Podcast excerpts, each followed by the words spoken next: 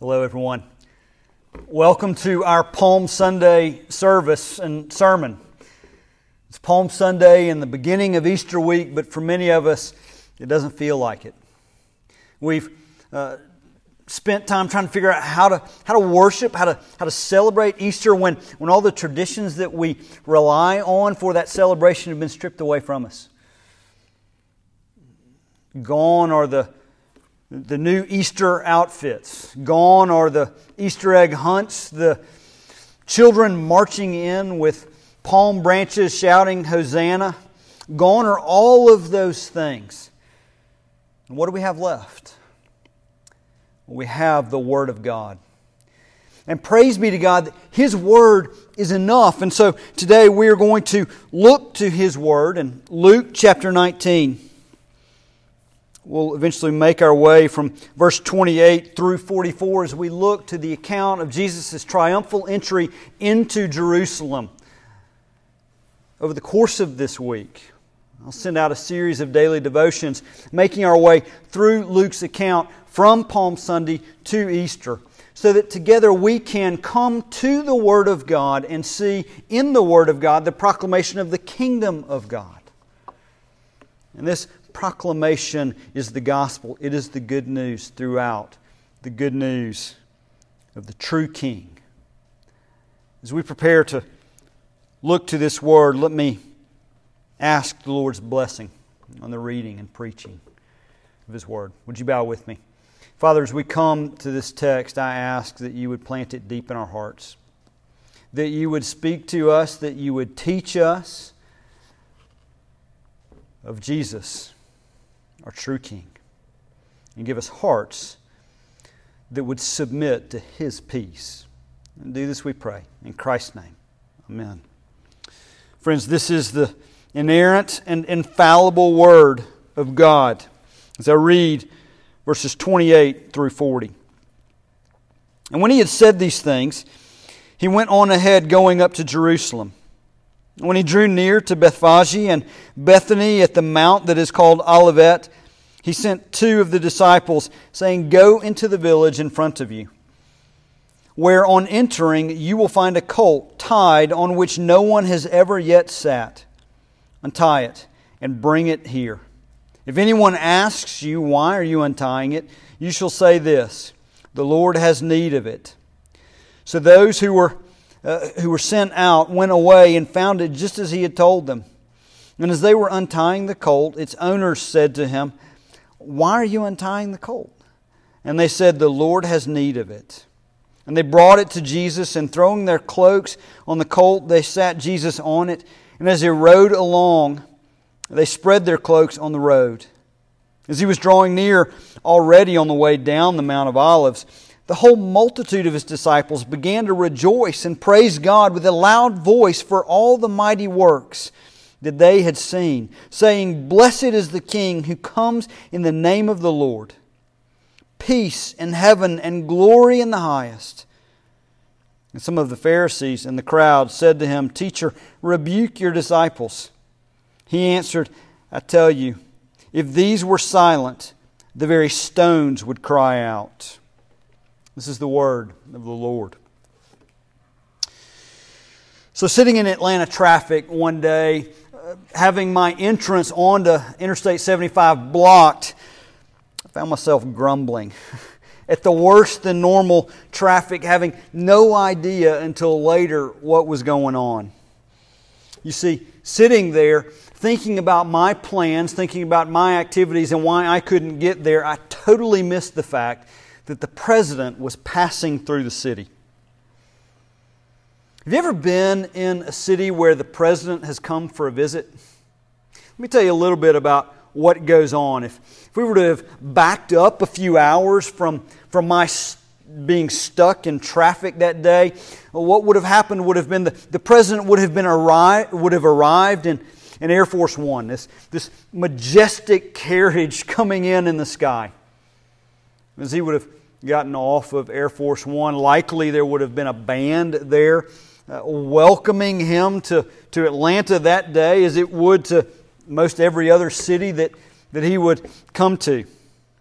And then he would have entered into his motorcade, a motorcade that would have rolled throughout the city. And, and as it did, there would be a rolling roadblock as the police would block off every entrance ramp and, and exit ramp from the, from the interstate, making uh, a parade route throughout the city. The, the, the whole event, the whole day is surrounded by pomp and circumstance, and every bit of that pomp and circumstance is meant to accentuate the power that comes along with the president's position. And the question is uh, how do we respond to such a ceremony? How do we respond to such a parade? Well, it's a factor of a couple of things.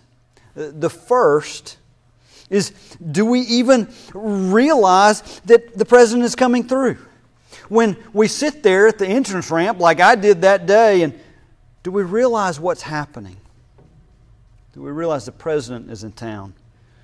But the second uh, factor in, in how we respond is, is what is your relationship to the president? How, how do you view the president? Is he, do you view him favorably? Is it, is it a distant relationship? Maybe for some of us, it's an apathetic or even an adversarial relationship that determines how we respond to him. You know, the first factor that I mentioned is one of recognition. The second is one of response. Enough about the president. Today, we are looking to a text that speaks not of the president, but of the King of Kings entering in to a city. Several points from this text are noteworthy as we consider the king's entrance. First of all, it is all, every bit, according to the plan. When the president enters into a city, uh, long beforehand, he, the Secret Service sends out an advance team. That advanced team uh, develops a plan, and then they work the plan when the president arrives to town. Jesus had long before determined the plan, but in the text, he does send out his advanced team. He sends two disciples to go before him.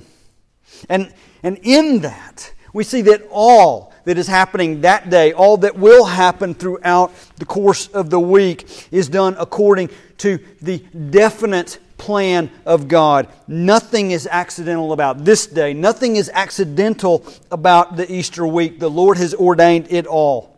And in this entrance into the city, He has ordained the mode of transportation. He has ordained the location of that transportation, and He has even ordained the response of the owner. What is this mode of transportation and what is the meaning behind it? Because make no mistake, it is meant to communicate a very intentional message. When the president enters into the city, he flies in on a painted 747 Air Force One. He, he comes out in a motorcade of bulletproof cars. Every bit of that is intentional, and every bit of it communicates a position of strength and power.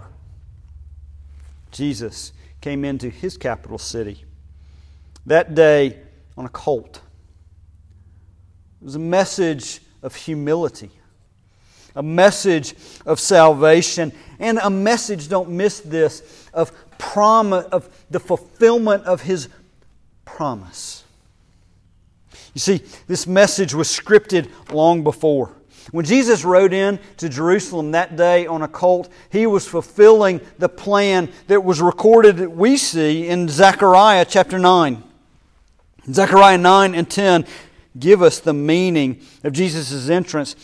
Read there Rejoice greatly, O daughter of Zion. Shout aloud, O daughter of Jerusalem.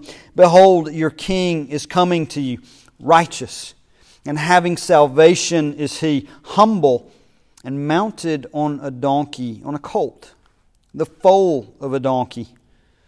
I will cut off from uh, I will cut off the chariot from Ephraim, the war horse from Jerusalem, and the battle bow shall be cut off, and he shall speak peace to the nations. His rule shall be from sea to sea, and from the river to the ends of the earth.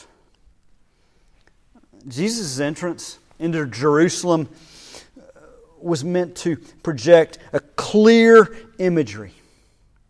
And that imagery was clearly meant to elicit a response.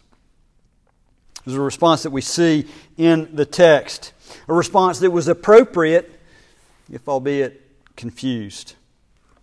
The crowds gathered that day as Jerusalem, uh, as Jesus rode in to Jerusalem.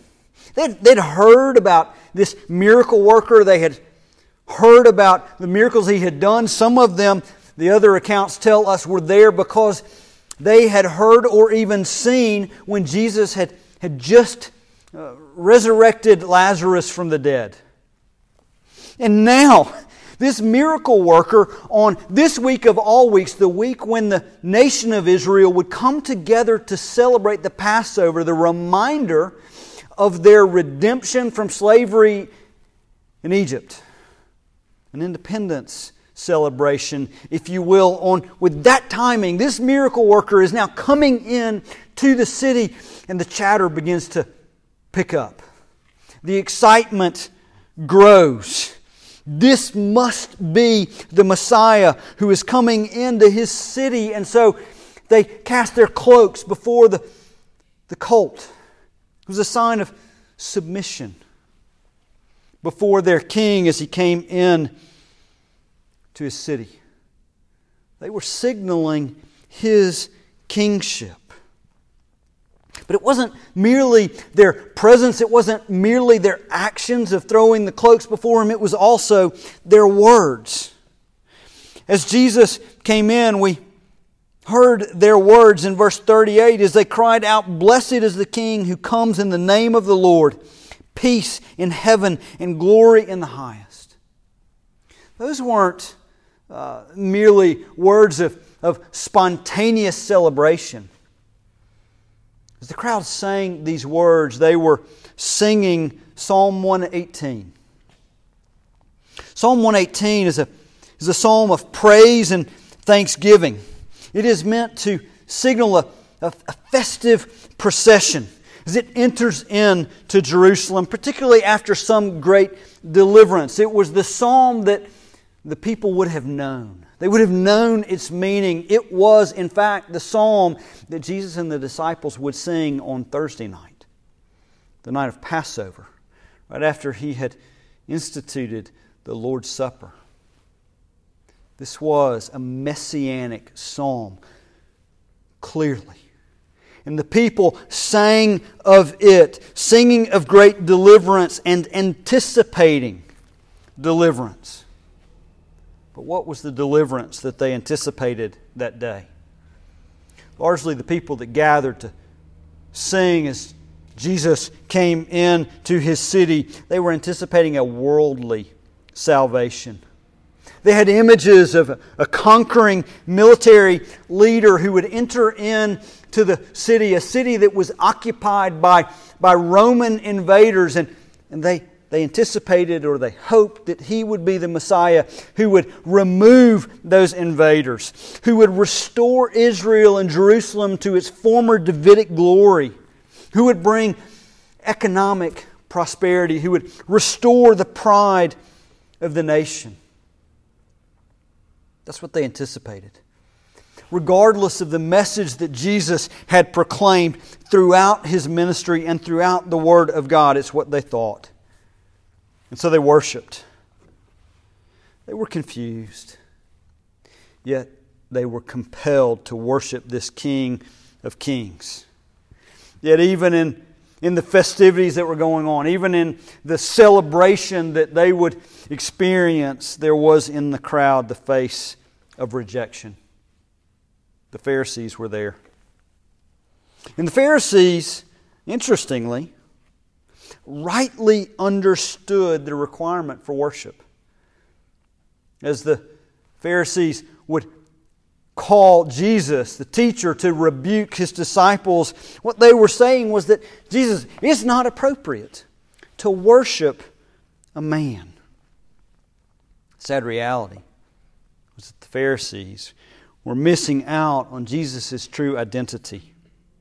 That because he was, in fact, the God man, that worship was the only appropriate response. And so he told them that if the people that day had not worshiped, then even creation would cry out. As we talk about the Pharisees, as we talk about them holding a face of rejection, let me caution you, as I often have to caution myself. You see, far too frequently we are quick to point out the speck in the Pharisees' eyes without recognizing the log in our own. Rejection takes many forms. Yes, the Pharisees rejected Jesus' true identity that day, but I believe the crowds did as well. They missed Jesus' true identity and missed the peace that he was to bring. Yet, even in their missing his identity, even in their various forms of rejection, the confused worship that took place was all part the plan of God. Because in the triumphal entry, Jesus was deliberately evoking a demonstration of worship that would enrage the religious leaders and would expedite his arrest. Do you see? that in the triumphal entry, Jesus was setting the timetable for the week. He was setting the timetable that would culminate in his glorious death on the cross. And even in the celebration, he knew it, as verses 41 through 44 would indicate. I continue on in the Word. And when he drew near, and saw the city, he wept over it, saying, Would that you, even you, had known on this day the things that make for peace. But now they are hidden from your eyes. For the days will come upon you when your enemies will set up a barricade around you and surround you and hem you in on every side and tear you down to the ground, you and your children within you and they will not leave one stone upon another in you because you did not know the time of your visitation. These verses transition us from the entrance of the king to the lament of the king. Jesus has just heard the crowds celebrating, he has just heard their cries. But as he draws near to the city, as he sees the city, he weeps. Why? Why would Jesus weep in such a celebratory day? It seems odd, doesn't it? When we think of Palm Sunday, we, we think of the celebration. We, we think of the, of the palm branches. We think of the parade, but, but maybe oftentimes we also miss something in the meaning of this day. Jesus didn't miss it. He knew what was going on and he wept. His weeping was a weeping because he knew what was to come over the course of that week, but it was not a weeping in fear. It was a weeping of sadness. Sadness over those who missed his true identity. As Jesus wept, he, he lamented the false peace that they had sought. You heard it in his words. Would that you, even you, had known on this day the things that make for peace. Why? Why didn't you, O Jerusalem, you, Jerusalem, and people of Jerusalem who have had the Word of God, why did you miss? Peace that Jesus talked about was shalom. The Hebrew context for peace was not merely that it was an absence of conflict. The peace that he spoke of was the peace that comes with the very presence and favor of the Lord. It's a peace of, of blessing, it is a, is a spiritual peace. That day, the people shouted and they sang, but Jesus knew their hearts. The Word of God. The whole of Jesus' ministry pointed to the type of peace that he was to bring a peace marked by salvation from sin, a peace marked by conversion to holiness. a peace marked by spiritual fruitfulness, but they missed it. And so he wept, lamenting the false peace, and as we saw, lamenting the hardening that they were experiencing. This peace was now hidden from their eyes. And, and I hope that you see how terrifying these words are. Jesus knew that for many of the people who were there that day, and many of the people who were there in the city of Jerusalem, that the window for responding to the peace had passed. And now the Lord was closing that window, bringing a hardening upon their hearts the punishment that he describes in these words was set for many of the people that day. He spoke of the destruction that would come upon Jerusalem, a destruction that many of the people would experience in the year AD 70. When the Romans would, would destroy the city, would destroy the temple, would bring ruin to the people, evoking the memory of a destruction long before when the Babylonians had done just the same. But that destruction that Jesus spoke of that day, a destruction that would come tangibly to Jerusalem in, in the year 70, was merely a pointer to the eternal destruction that is there for those who miss out on and are hardened against the true peace that Jesus brings. Many of the people that day missed out.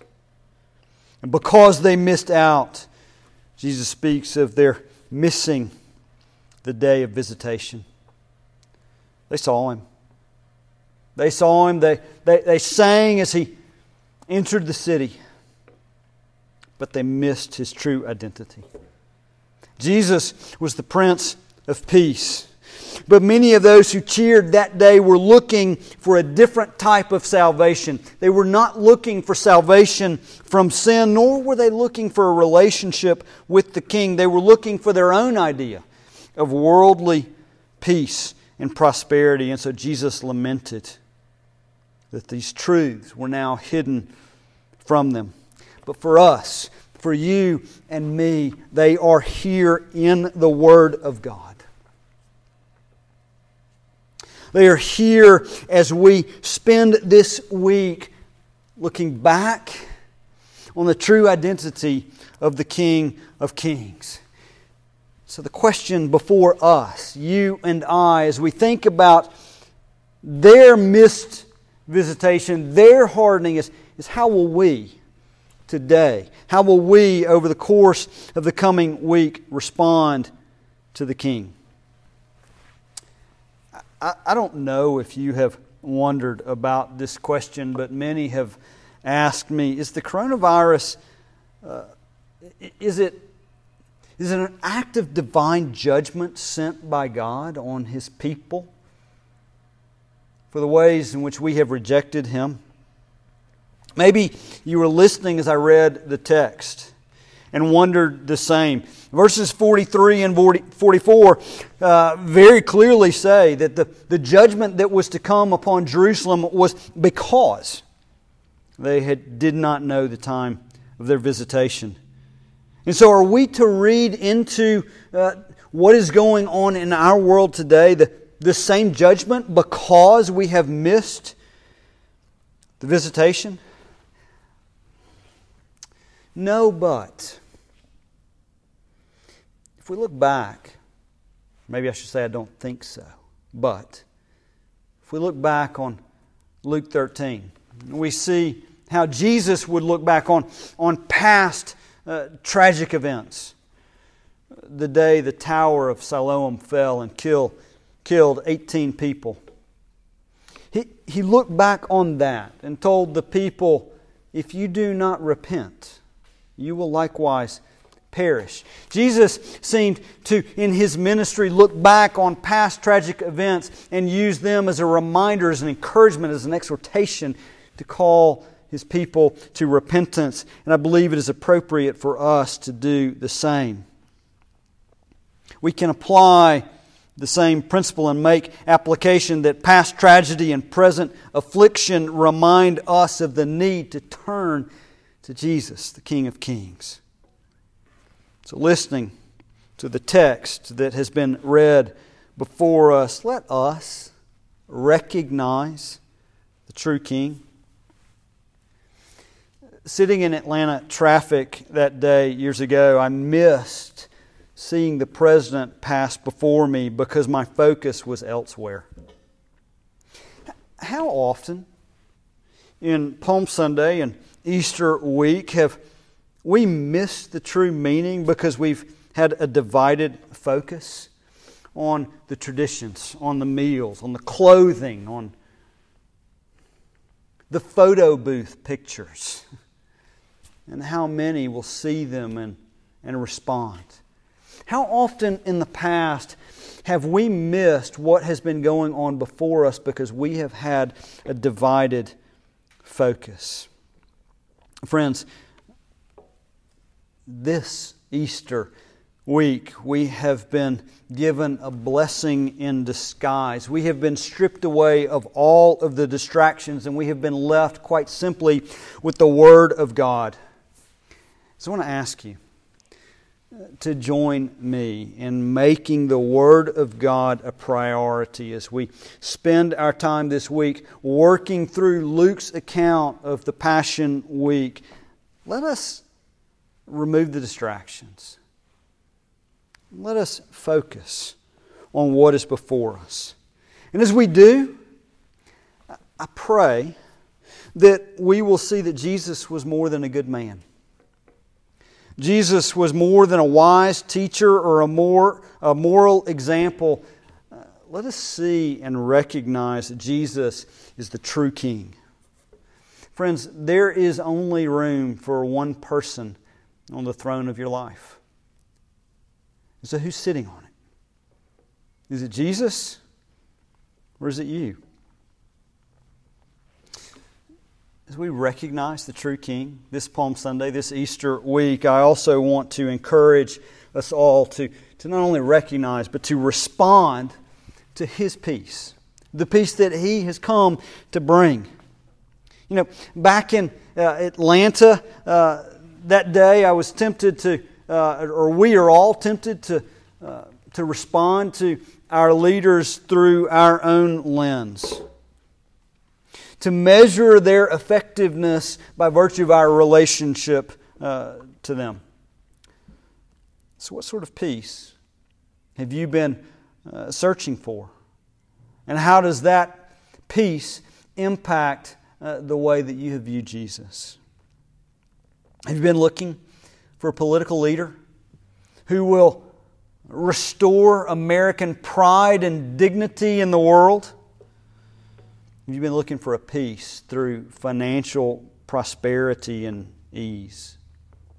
You've been looking for a peace by trying to defy age, either with a focus on, on your health or maybe on your appearance. Can I tell you the kind of peace that Jesus came to bring? Jesus came to save sinners who, by virtue of their sin, were separated from God the Father. For some of us, that sin looks like the younger brother in the story of the prodigal son. The younger brother ran from the father, headlong away from him in search of self and self pleasure. So he indulged in all manner of sin with no desire for the Father. Yet for some of us, our sin looks more like the older brother in the story of the prodigal son. The older brother remained dutifully. The older brother ceremoniously obeyed, but the older brother never once desired a relationship with the father. He sought only the status that came by virtue of his remaining. King Jesus he came to save younger brothers, and King Jesus came to save older brothers, both of which have lived at war with the Father, whether that war be a hot war or a cold war. And so the Prince of Peace has come to bring peace, first and foremost by changing our hearts and changing our desires, to give us a desire for God. This is the way in which the Prince of Peace conquers his enemies. And then he makes those desires a reality. He makes that re- desire for reconciliation with the Father a reality by coming and obeying on our behalf, by taking the punishment due to us for our sin on the cross. And in so doing, in obeying when we couldn't obey, in dying the death that we deserve to die, He has reconciled us to God the Father and given us the ability to live in joy filled intimacy with Him. Friends, that is the peace that the Prince of Peace has come to bring. It's our response. Our response to this Prince of Peace is a response of faith and through faith in Him. That faith, by the way, means a trusting belief marked by relationship. Relationship with Him. This, this is our response to His peace. As Jesus brings this peace, He brings it through relationship and He nurtures it in relationship. So, friends, I ask you this Palm Sunday is this the peace that you've been looking for? Could it be the peace that you've always longed for without recognizing it? Have you ever noticed that the greatest stories often follow similar plot lines? Whether it be a fairy tale book or a movie that we watch, the main character oftentimes will wonder about missing what they have been looking for, though what they have been looking for has been right there in front of their eyes all the time. Sometimes it's the search for, for love, sometimes it's the search for place. But oftentimes, in these stories that we love, the main character has missed what is before them in search of greater allure, greater glamour. And that false search holds them back from experiencing true joy and happiness. Maybe it's a popular storyline because it's our storyline. Many of us have crafted a version of peace around worldly accomplishment and accumulation. And in so doing, we've crafted a vision of Jesus to fit that false peace. If that is you, would you be open today and this week to revisiting that vision and considering that possibly you've been looking for peace in places that were never meant to offer it? Consider today and this week that the Prince of Peace all along has been offering true peace through relationship with Him. Friends, on Palm Sunday, the king entered his city, orchestrating the whole procession. But that day, his subjects missed their visitation, looking for a different sort of peace from a different sort of Savior but let it not be so of us. Recognize Him for who He is. And this week, as we follow along in God's Word, watch with me as we see His mission unfold before us on the pages of Scripture toward a glorious conclusion. And let us respond to His peace. All praise, glory, and honor be to Jesus Christ, our King of Kings. Father, we, we ask that this word would come true in our hearts this day as we're stripped away of, of all the trappings of tradition. Would you plant it deep in us and give us a new and fresh longing for the Prince of Peace. Do this, we pray. In Christ's name, amen. Friends, I'll see you soon as we celebrate the death and resurrection of our Savior.